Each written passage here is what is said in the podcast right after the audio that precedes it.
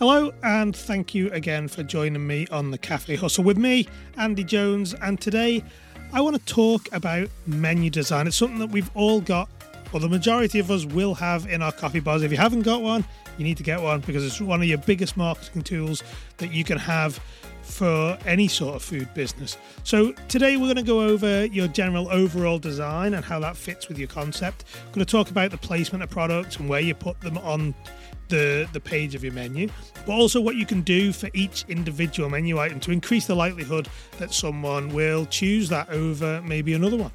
Um, but yeah, it's all about trying to pull everything together in terms of that menu to help you increase your average transaction amount or to encourage people to pay or to buy the more profitable items for you.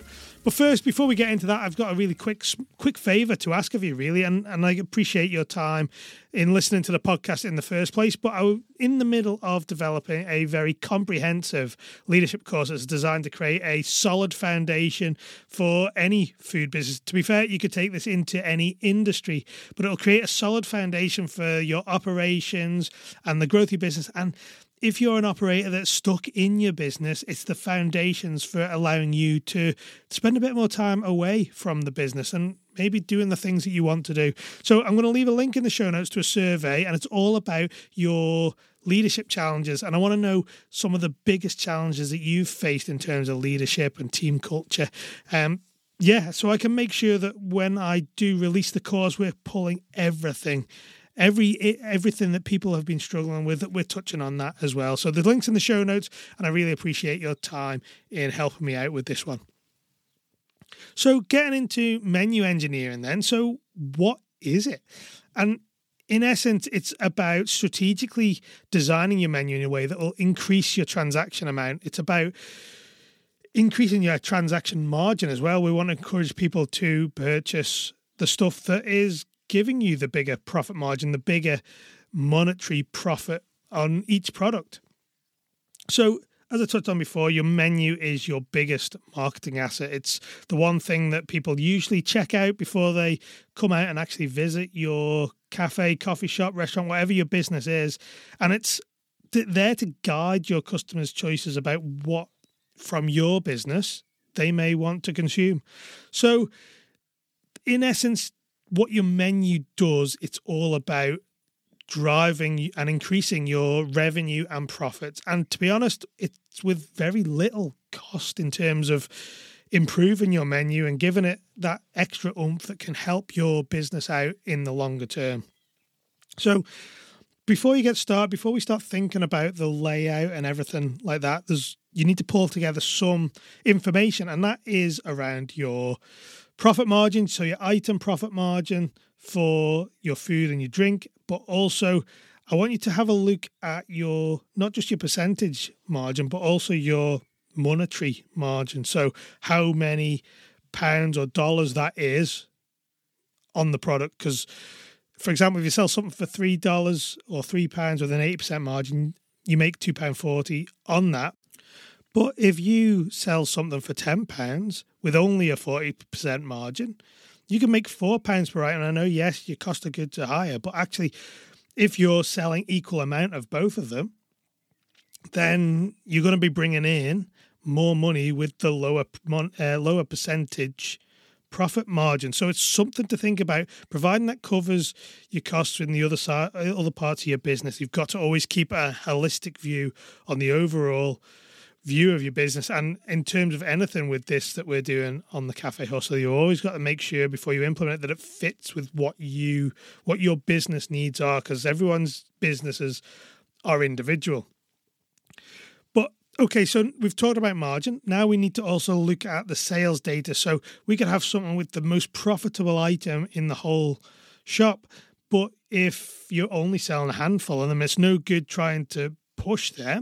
We need to look at what we are selling a lot of and try and really uh, providing the profit margin is healthy. We want to push that as well. So they're the two sets of items that you need to get. Ideally, three months worth of data around your sales is enough to to give you a real picture and to flatten out any peaks and troughs across those uh, across sort of individual products through different times, whether it's weather or anything like that. But that'll give you the basis for starting to design your menu.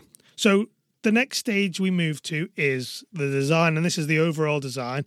You've got to make sure it fits your concept. So it's got to align with your existing brand. So you want to be using your colors, you want to be using your fonts, and it needs to be printed in such a way that fits, it aligns with your business. So if you're a high end cafe, coffee shop, or restaurant, make sure it's on high quality paper, high quality print, whether it's on glossy paper, I don't know, whatever suits fits in with your business and also taking into account your sustainability credentials and everything like that that forms your brand needs to go into and be reflected in your menu.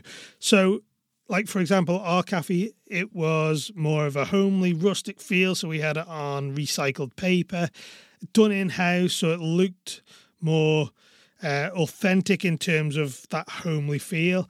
So all sort of aligned with what we were doing as a business.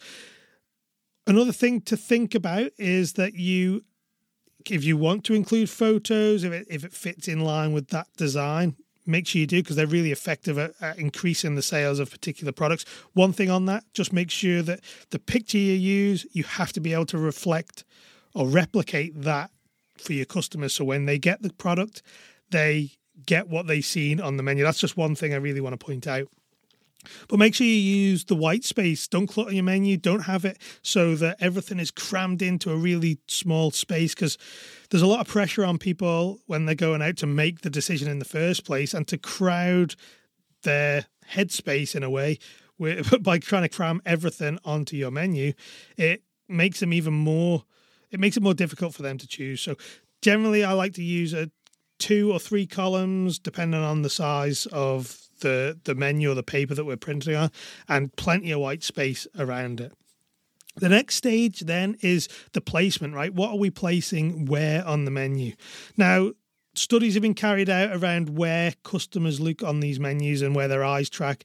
And the pattern that they usually use, and the most important thing we want to remember is what they term the golden triangle. So the eyes generally will go to the center of the menu first, then they'll move to the upper right, across to the upper left, before sort of coming down the left hand side and, and crisscrossing the rest of the menu and scanning it. So, what we want to be doing is getting anything that is a high profitability, whether that's in terms of high margin plus high volume, they are your superstar products, and they're the ones that we want to be getting into this center, upper right, and upper left area of your menu because that's the first impression people are going to see when they sit down and scan your menu. So, as well, you want to be looking at anything that is high monetary margin as well, and providing that the sales data backs it up, you want to be getting that in there.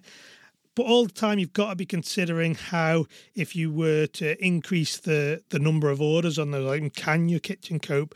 There's a lot more to think about around the general operation and making sure that you can deliver your menu, however you design it, in a very timely way. So that's another big thing to, to consider. The rest of the menu, that's where you want to make sure you everything's fit in. They, they've got to fit in sort of a flow area. Don't have like your drinks just wedged somewhere around the food and where it doesn't really uh, it doesn't really seem to fit or flow. Make sure that in your head, when you're looking at this menu, also flows and it makes sense in terms of how customers will move through it. So we don't want to just rely on profit margin. We just stuff it in there because it's a higher profit margin or higher volume. We want to be looking at the it needs to be natural how a customer will will go through the through the menu. So the next stage, we've got our placement, we've decided on where everything goes. We now also need to look at how we describe the product. So one of the big things that we sometimes see is that people are they need to spend a lot more time on the description of the product. This is where you can really capture the customer's eye and by painting a picture of your product in their in their brains when they're reading your menu they need to see it they need to to feel the textures. These are all the things that you need to describe in your description. So, really emotive language, lots of descriptions. Don't go over the top. Make sure it still sounds natural, but make sure you can get it in there. So, whether we're talking about, for, for example, orange juice, you want to be talking about if it is freshly squeezed orange juice. Don't just call it orange juice. Make sure they know it's freshly squeezed. So, it's bits and pieces like that uh, that can really, really elevate a menu item in your customer's mind. Now, in terms of the cost of the items on the menu, don't draw people's eye to it. Make sure it's there. Don't hide it. It's not about hiding it, but it's about putting it in such a way that they associate it with the product, but without highlighting it too much. Because studies again have shown that people will spend more money if it isn't highlighted to them that it's it's you know it's there on the page and it's bold or whatever. So don't use bold.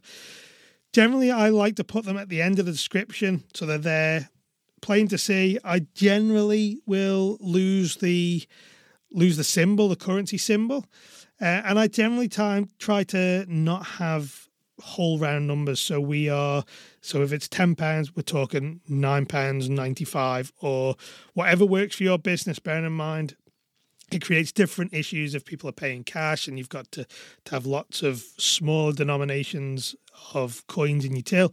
But make sure it works with you. But by coming just under the ten pounds in this instance, it's it, it well, you see it everywhere we go. It works and it's an age old thing. So these are all little things that can be pulled together to elevate your menu, to to really put it in front of people's mind it's for example in our cafe we ended up increasing our average transaction by over three pounds within the first three or four weeks i think it was three pounds on every transaction average increase just by upgrading our menu and applying some of these principles so it can make a huge difference and that was still serving the same well the same number of people initially but then we had we had growth as well so it's all these things, if you're in the middle of either developing your menu or you have bought a cafe or a coffee shop and you've inherited a menu and you're still working around it, try to incorporate some of these things, see if they make a difference.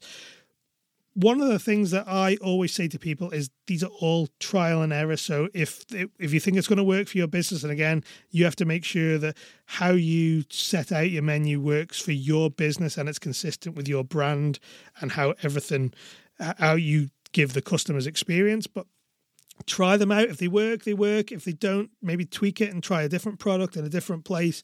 And especially if you're printing in house, your costs are much lower than say if you're getting it done professionally. But if you if you are able to to try this out, make sure you give it a go.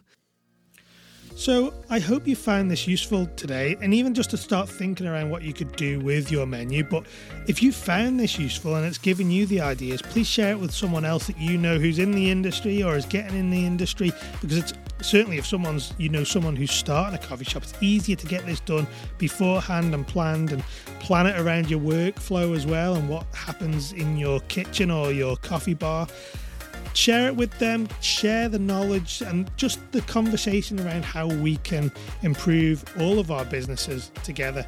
Listen, thank you very much for joining me again. Thank you very much. And I really hope that if you do have any feedback for me on, on any of the episodes that we've got so far, please let me know. Drop me an email to andy at thecafehustle.com. And thank you again. I can't thank you enough. You know, I thank you all the time, but I'll see you next time on the next episode of The Cafe Hustle. We've all been there. Trying to create a business management diary from scratch is really hard work and takes up a huge amount of your precious time. With the Pillar Management Diary, you get an up to date, customizable management diary delivered to your business every 12 weeks. Head over to thecafehustle.com forward slash pillar, that's slash P I L L A, for more information and to create an account with the code HUSTLE10 for 10% off your first year. And don't forget, with your free account, you get access to Pillar's online document library, which is a really valuable resource.